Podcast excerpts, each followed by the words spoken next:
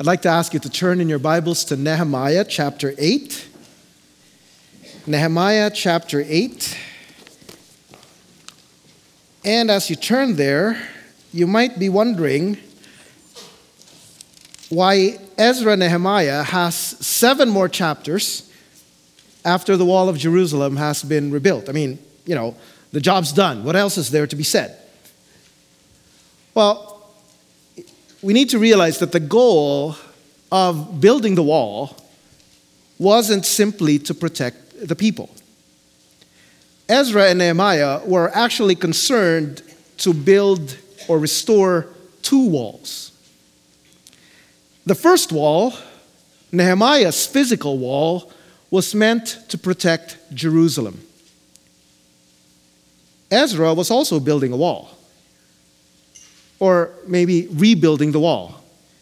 It is the law of God. And that wall was meant to establish the identity of the people of God.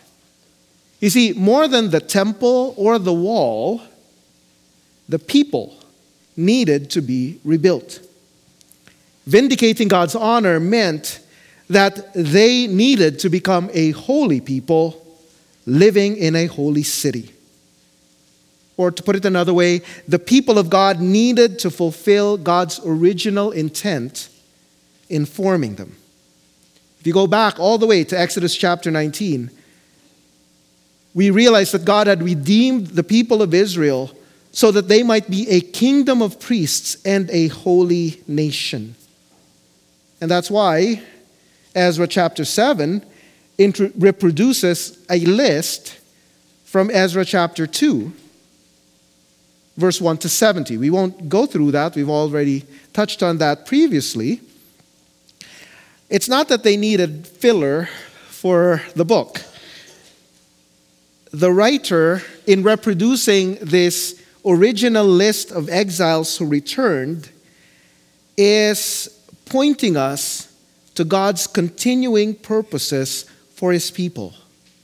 We now come at this stage in Ezra, uh, in Nehemiah chapter 8. We're now 100 years distant from the original return to exile. And the fact that Nehemiah 7 reproduces that list says that God isn't finished with his people. He isn't giving up on them. He is still continuing to work in and through them. And this is where our situation actually is analogous. You realize that Crestwick is going to be 100 years old in 2028? So we're 95 years old this year. And not only are we 95 years old this year, not many of you are 95 years old, I understand. and I will not dare to say some of you look 95. More like 40, 40 times over. but we're also starting afresh after the upheaval of the last three years. And we are rebuilding so that Crestwick might be a base camp for believers and a lighthouse to the lost. And so, to that end, I'd like us to read Nehemiah chapter 8, verse 1 to 18, as it talks about how Ezra and Nehemiah continued the work of rebuilding the people. Ezra, uh, Nehemiah chapter 8, verse 1 to verse 18. Israel had settled in their towns. All the people came together as one in the square before the water gate. They told Ezra, the teacher of the law, to bring out the book of the law of Moses, which the Lord had commanded for Israel. So on the first day of the seventh month, Ezra the priest brought the law before the assembly, which was made up of men and women and all who were able to understand. He read it aloud from daybreak till noon as he faced the square before the water gate in the presence of the men, women, and others who could understand. And all the people listened attentively to the book of the law. Ezra, the teacher of the law, stood on a high wooden platform built for the occasion. Beside him on his right stood Mattithiah, Shema, Ananiah, Uriah, Hilkiah, and Maaseiah. And on his left were Pedaiah, Mishael, Malchijah, Hashum, Hashbaddanah, Zechariah, and Meshullam. Ezra opened the book. All the people could see him because he was standing above them. And as he opened it, the people all stood up. Ezra praised the Lord, the great God, and all the people lifted their hands and responded, Amen, Amen. Then they bowed down and worshiped the Lord with their faces to the ground.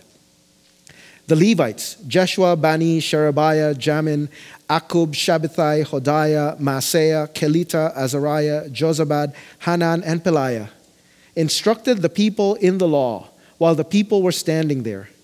They read from the book of the law of God, making it clear and giving the meaning, so that the people understood what was being read. Then Nehemiah the governor, Ezra the priest and teacher of the law, and the Levites who were instructing the people said to them all, This day is holy to the Lord your God. Do not mourn or weep. For all the people had been weeping as they listened to the words of the law.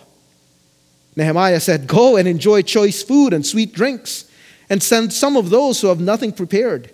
This day is holy to our Lord. Do not grieve, for the joy of the Lord is your strength.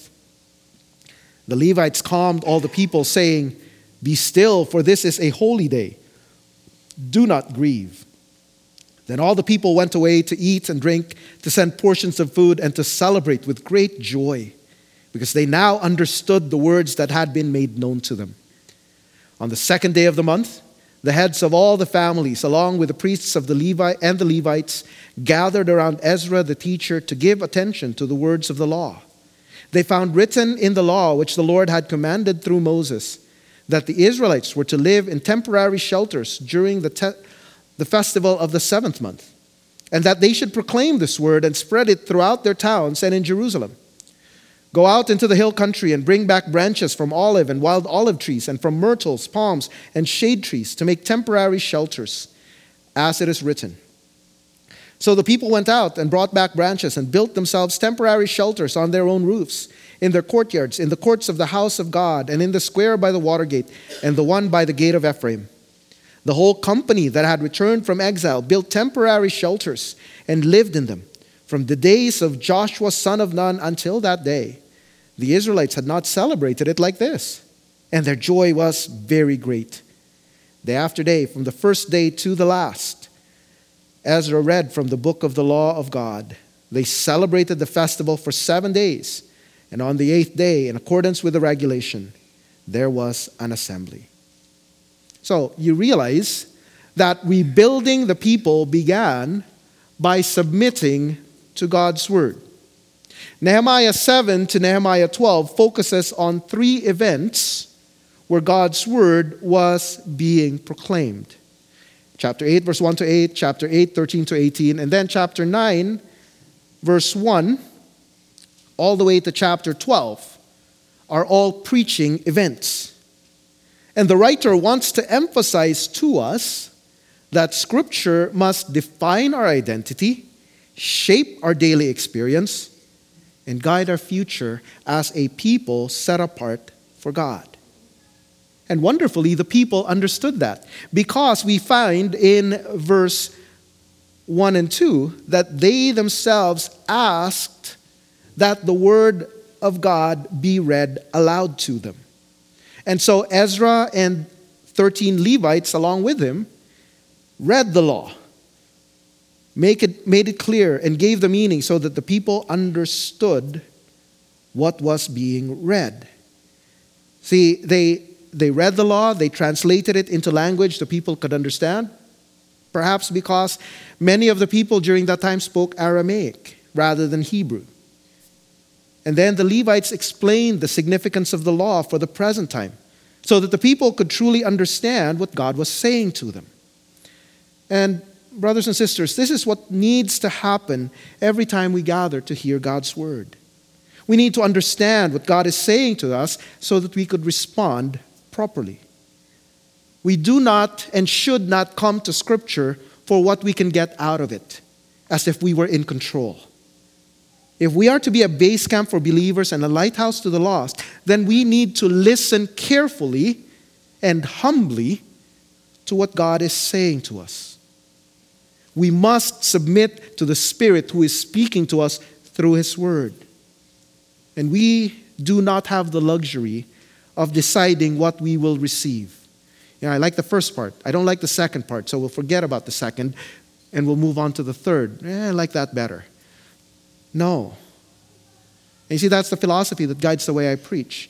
My responsibility is to bring you before God's Word to communicate to you the intent of the author, not the doctrine that I see in the text. It is and must be centered on the intent of the author. And then the response that God wants from us in our day. And so, as the people listened, the text tells us that something strange began to happen. In verse 9, as they began to understand God's word and what it was saying to them, everybody began to cry. And it's not because the sermon was six hours long. I mean, I would be crying if it were six hours long. Give me a break. They'd been there from early morning till midday. But what happened was that as God's word was being proclaimed, God's Spirit wielded Scripture like a scalpel to lay bare their souls. The people began to be convicted of their sin as they understood God's Word properly.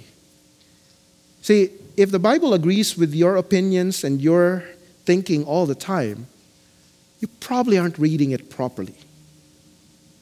The mirror of Scripture confronts us with our sin and corrects our opinions. That's probably why we would rather read God's word for what we can get out of it instead of hearing what God has to say to us. Or maybe that's why some people don't read it at all. But let's understand this renewal needs God's word, but repentance, in light of God's word, is critical to renewal. Before God rebuilds us, He needs to clear away the broken and decaying rubble in our lives. And part of that means we need to be confronted with the horror of our sin and sinfulness through His Word. But then we come to another surprising thing. Instead of going with the flow and making the people feel worse, and maybe having an altar call afterwards, Ezra, Nehemiah, and the Levites actually tell them to stop crying. They encourage them to rejoice. Notice verse, verse 9. They said to them, This day is holy to the Lord your God. Do not mourn or weep. Stop. And you may wonder, isn't that a good thing? That they, they mourn over their sin? Well, yes, it's a good thing to be confronted with our sin. But we need to recognize that contrition for sin has to take place against the backdrop of God's gracious character and covenant faithfulness. I once heard a church planter in Nova Scotia talk about how he was so overwhelmed by the weight of his sin, he just gave up all hope. See, that's what happens when you face the reality of your sin without looking to Jesus. Think of Peter and Judas. Both Peter and Judas betrayed Jesus, didn't they? But Judas killed himself because he could only see his sin. Peter, because Jesus prayed for him, was enabled to see his sin in light of Jesus' promise that he would be restored, so that he could acknowledge the gravity of his sin and in the same breath look beyond his sin to the grace of God offered to him in Jesus Christ. And that's why Ezra and Nehemiah and the Levites stopped them from grieving. The people of God needed to see God's faithful covenant love in order to deal with their sin properly. And so we are told, chapter 8, verse 14 to 17, that they celebrated the Feast of Booths according to God's instructions. They took branches and had a camp out. Now, I'll be honest, I don't like camping. But they had great joy as they were camping. And it's not because they enjoyed not having showers or anything like that. The feast of booths, their time camping outdoors, reminded them that their existence was absolutely dependent on God, who is absolutely faithful. Having to live in temporary shelters for a week reminded them how they wandered in the wilderness. Not them themselves, but how their ancestors wandered in the wilderness. And the contrast between the wandering in the wilderness and their status, their possessing homes in the promised land, showed them how faithful God was in the face of their continuing need. And that's why their celebration of the Feast of Booths by the book resulted in great joy. They experienced afresh God's continuing love for them and His joy would give them strength for what lay ahead. So, Dean Ulrich points out biblical joy begins with remembering and celebrating God's goodness to undeserving people, what is often called grace. God's Word, whether the five books of Moses or any other portion of the Jewish and Christian Bibles, emphasizes what He has done and what He will yet do to have a people for His name. God must take the initiative to save his people and conform them to his likeness. They are not able to do this for themselves. Even so, God does not give up on those whom he chooses to love. They may disappoint him, they may struggle to be who they already are as God's people, but God perseveres with them, doing whatever is necessary to keep sanctifying them this divine faithfulness that the Bible triumphs, trumpets is the source of joy. Joy, then, involves gratitude and confidence that jointly compel, strengthen God's people to persist in the mission He has given them. And so now that they had rejoiced in the faithfulness of God during the Feast of Booths, they were ready to confess their sins as part of the renewal of the community. And you come to chapter 9, verse 1 and 2. See, renewal takes place as guided by Scripture, we repent of our sins and rest in the unfailing grace of God. And you see that rest in God's grace in their prayer of confession in chapter 9, beginning with verse 5. They begin by recognizing the greatness of God. Verse 5 and verse 6 Blessed be your glorious name, and may it be exalted above all blessing and praise. You alone are Yahweh, the Lord. You made the heavens, even the highest heavens, and all their starry hosts, the earth and all that is on it, the seas and all that is in them. You give life to everything, and the multitudes of heaven worship you. They begin with the Genesis account, recognizing the infinite majesty and greatness of God. And then they acknowledge the grace of God in choosing Abram, delivering Israel from Egypt, and giving them his good commands. Verse 7 up to verse 15. They are rehearsing the history of the world and the history of Israel and God's dealings with his people. And then they move on having praised God for his goodness and greatness, his grace in choosing them, from verse 16 onwards, they acknowledge their arrogant rebellion and God's gracious forgiveness. Look at verse 16. Well, let me start in verse 15. In their hunger, you gave them bread from heaven, and in their thirst, you brought them water from the rock. Imagine the goodness of God. You told them to go in and take possession of the land you had sworn with uplifted hand to give them. In the face of God's goodness, look at verse 16.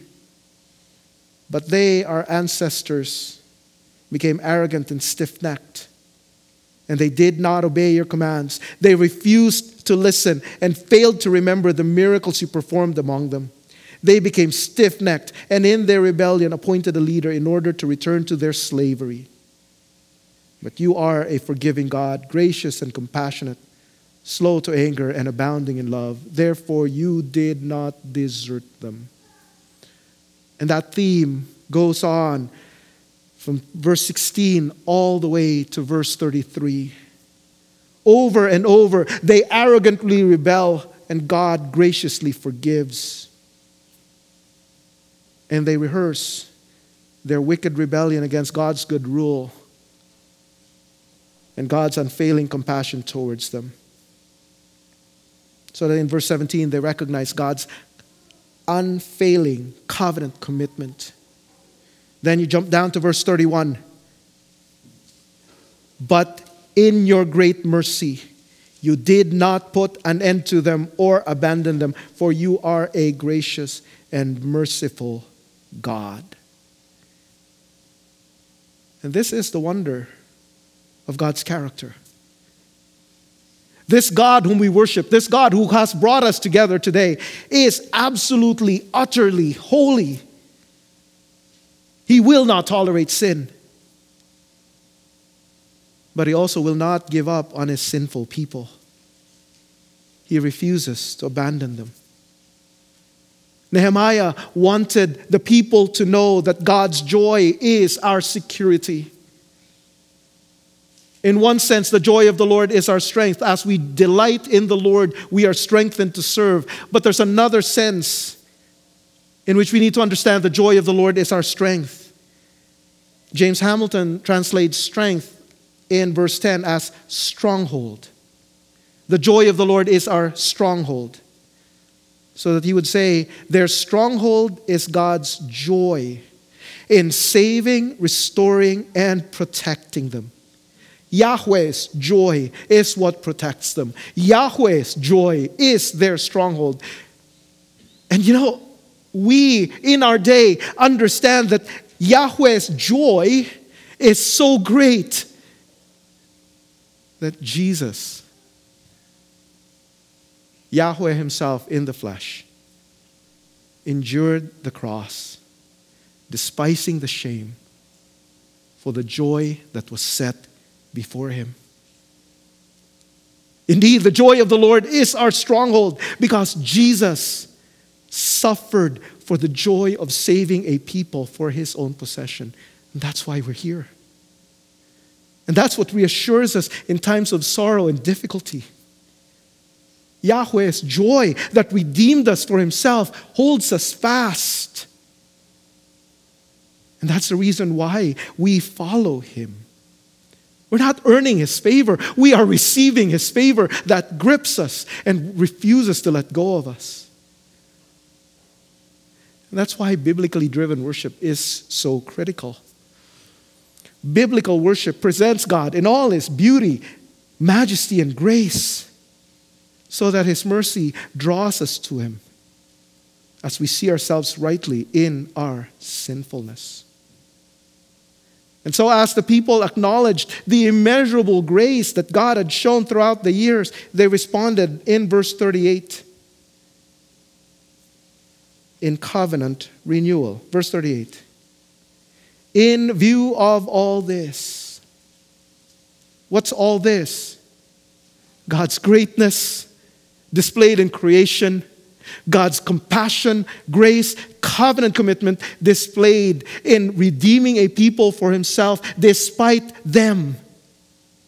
In view of all this, we are making a binding agreement, putting it in writing, and our leaders, our Levites, and our priests are affixing their seals to it.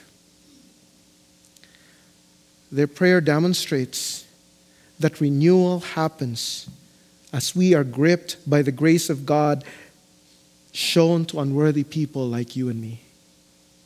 And it is a grace we understand as God's word, first of all, exposes our sin and drives us to God's gracious provision in Christ for our sin and sinfulness. And so, chapter 10, you see the list of people who put their names to that covenant. Then they make their commitments in verse 30 onwards. Well, verse 29 onwards. As part of renewing the covenant, they vow to obey God's law by being committed to purity in their relationships We promise not to give our daughters in marriage to the peoples around us or to take their daughters for our sons. They vowed to submit their business practices and their use of time to the authority of God. Verse 31. When the neighboring peoples bring merchandise or grain to sell on the Sabbath, we will not buy from them on the Sabbath or on any holy day. Every seventh year, we will forego working the land and will cancel all debts. And then they vowed to make God and his worship their priority. Verse 32 to 39. They promised that they would support the temple worship financially. In short, they were committing themselves to having God's word and standards shape every area of their lives because God has been merciful and gracious to them. And it is so important that they made specific commitments because, as Raymond Brown points out, the devil is not worried by our pious aspirations. You know, those vague longings of, I need to change. The devil is troubled when, in obedience to God for the glory of Christ and in the power of the Spirit, we make firm, practical decisions to do specific things for the Lord. And here's where I struggle because I can only give general application and perhaps talk about how the church can put scripture into practice. Maybe I can give a personal example that would point you to how you could respond. But I have to be frank, I, I don't know your individual situation well enough. So here's the deal you are responsible to figure out your specific response to God's word prayerfully and in community. That's why we have small groups. And that's why we need godly friends who could speak into our lives. My job as your pastor is to train your desires, to orient your desires to what God loves, so that you develop discernment and wisdom to choose what is best for His glory, for His honor. Now, some of you might wonder why they were so committed to Sabbath keeping. Well, understand that Sabbath keeping was the sign of, their old, of the old covenant relationship with God.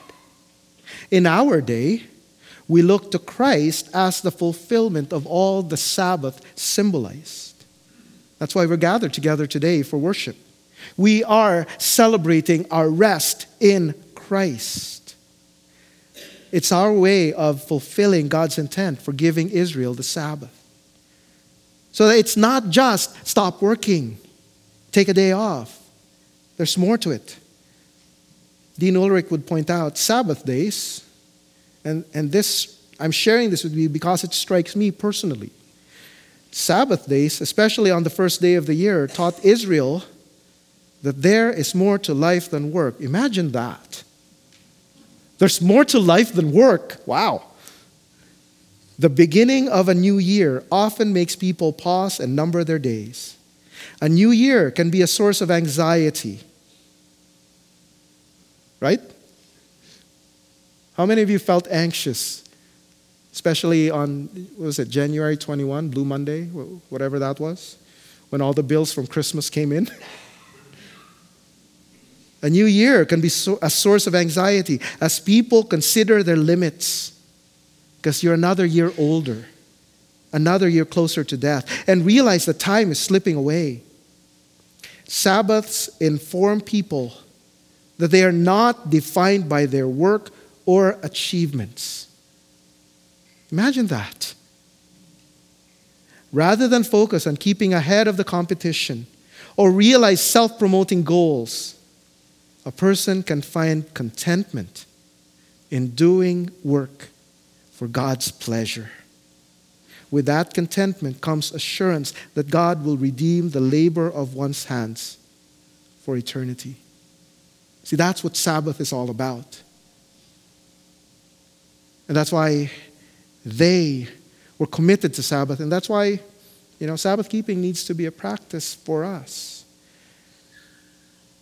It's about acknowledging God's reign and rule over our lives. And here's the great thing about the people they didn't just make practical promises, they actually acted on their covenant commitment in chapter 11 by designating people to live in Jerusalem. See, if Jerusalem was to be a holy city, it needed to have people. But a lot of people were more comfortable living in the suburbs, if you will. And so Nehemiah 11:4 to 12:26 honors the people who made the sacrifice to move out of their suburban comfort into the city of Jerusalem to make Jerusalem a holy city demonstrating the goodness and greatness of Yahweh. So that Jerusalem in the way it was arranged socially, politically, economically would be a beacon of light to the nations. And after that, we are told in chapter 12 that they dedicated the newly completed walls by worshiping the Lord. If you're wondering why I'm taking such a large chunk, it's because they all fit together into the goal of rebuilding and renewing community. Their celebration of the newly completed walls was the culmination of their covenant renewal. Now, Thomas Armstrong, our resident stonework expert, estimates that the completed wall would, might have been about 10 feet high and 5 feet wide. So imagine maybe the top of that cross, the second cross, the second highest cross, and imagine it being 5 feet wide, about my height. Lay me down there. So if that was that, those were the dimensions, it would have been capable of bearing 21,600 pounds per linear foot. It's hard to imagine. So imagine 200, 108 people weighing 200 pounds each as an inverted pyramid on a 12 inch section. Do we have that picture? Yes? All right, there's only 11 there. Multiply that by 10. Imagine that pyramid extending outward. That's the amount of weight one square foot or one linear foot was supposed to be able to bear. Why do I make a point of that? Well, remember that in chapter 4, Tobiah the Ammonite said, Huh, a fox climbing on the walls would break it down. So the Israelites decided to show how many foxes they could put on the wall. They decided to show the stability of the wall by having not foxes, but choirs, two large choirs, march on the walls. They were not just rubbing Tobiah's mockery in his face, they were celebrating God's faithfulness and empowering. Remember, everyone acknowledged that this work was completed in 52 days because God had helped them finish the work. And their joy and delight in God, who enabled them to build the wall, resulted in mission. Look at chapter 12, verse 43. We are told, and on that day, they offered great sacrifices, rejoicing because God had given them great joy. The women and children also rejoiced. So, this is a community rejoicing in God. Look at the last phrase the sound of rejoicing in Jerusalem could be heard far away. The people's praise resounded in the ears of the nations around them. And it was a challenge and invitation to them. They celebrated the God who had enabled them to build the walls. And it was inviting the people Will you not put your faith in this great and glorious God? And this is what it means to be a lighthouse for the lost. We praise our God before the people around us with the intent, the desire, the passion to see them join us in glorifying our God. And we have even more reason to respond to God's grace with joy and delight than these restored exiles. See, like them, we have been ungrateful rebels, haven't we? But Jesus the Son of God, became man so that he may die and rise again for our, for our sake, so that through faith in him, we might be forgiven of our sins and be made children of God. And as his children, we have the privilege of becoming members of the new covenant, which promises the forgiveness of sins and changed hearts. So that unlike the old covenant, the new covenant will never be broken. And it will never be broken because Jesus, our Savior and our covenant head, has already kept it for us. We are united with Jesus through faith so that his righteousness stands as our righteousness. And by the way, in a couple of weeks, we're going to be able to celebrate that joy of union with Christ because we're going to be baptizing Sebastian. If you're wondering who Sebastian is, he's one of the kids. He's Lalo and Sarah's son. He's Dennis and Mary's grandson. We're going to be baptizing him on February 26. And if you want to be baptized, if you're a believer and you have not been baptized yet, then come see me. Join us for the Q&A and we'll talk about what it means to be baptized. But you see that's what that's that's our celebration, that's our joy, that's our delight. That we are united with the King of Kings and Lord of Lords. His righteousness is our righteousness. This is grace beyond our wildest imagination. And it is this grace that reassures us in every situation in life. At one point in my life, I was going through a very dark time. I didn't know what the future held, and I didn't know if I could get out of the hospital. I was worried for Joel, worried for the kids. This verse came to me Romans chapter 8. He who spared not his own son, but delivered him up for us all, how shall he not with him also freely give us all things? It is that joy of God in giving his son that gave me confidence to face the future. But it is also that joy of God that moves us to surrender ourselves to the Lordship of King Jesus in every area of life. And it begins with you putting your trust in Christ and in Christ alone for your salvation. And for those of us who have already put our faith in Jesus Christ, our surrendering of ourselves continues, not by willing ourselves to follow Jesus but by growing in our delight in Christ. So that the duty of obedience now becomes a delight.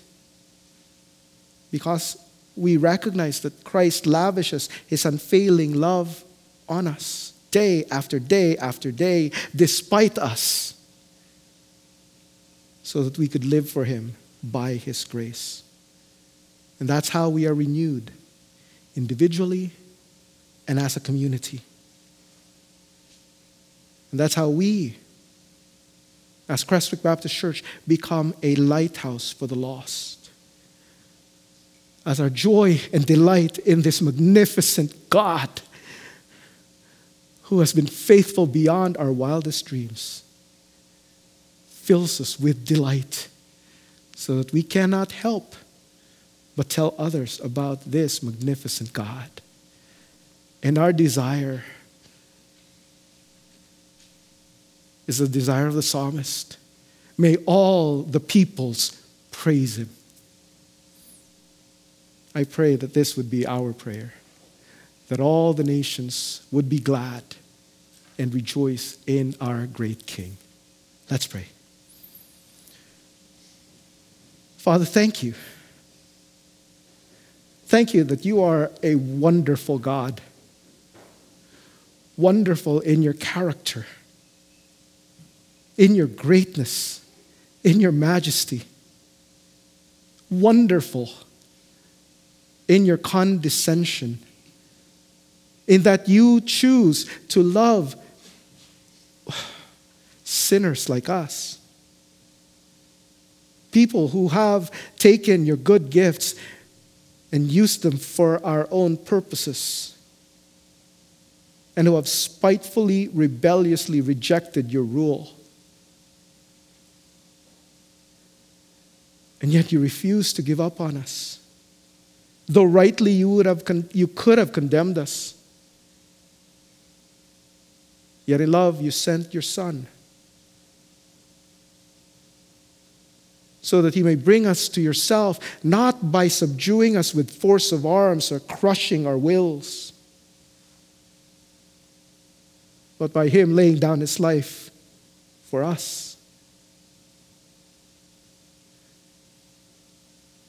And you, by your Spirit, graciously, lovingly, open our eyes to see the beauty of Jesus displayed on the cross so that we would put our faith in him.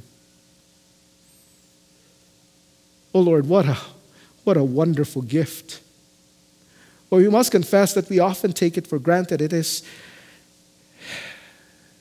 it is so familiar to us that we lose the wonder. Father, we pray, help us by your Spirit to recognize the reality of your grace as we see the greatness of our sin and recognize that where sin abounded, grace did much more abound, so that we would rejoice in you, that all the world may know that you are the great and glorious God who deserves our praise and their praise.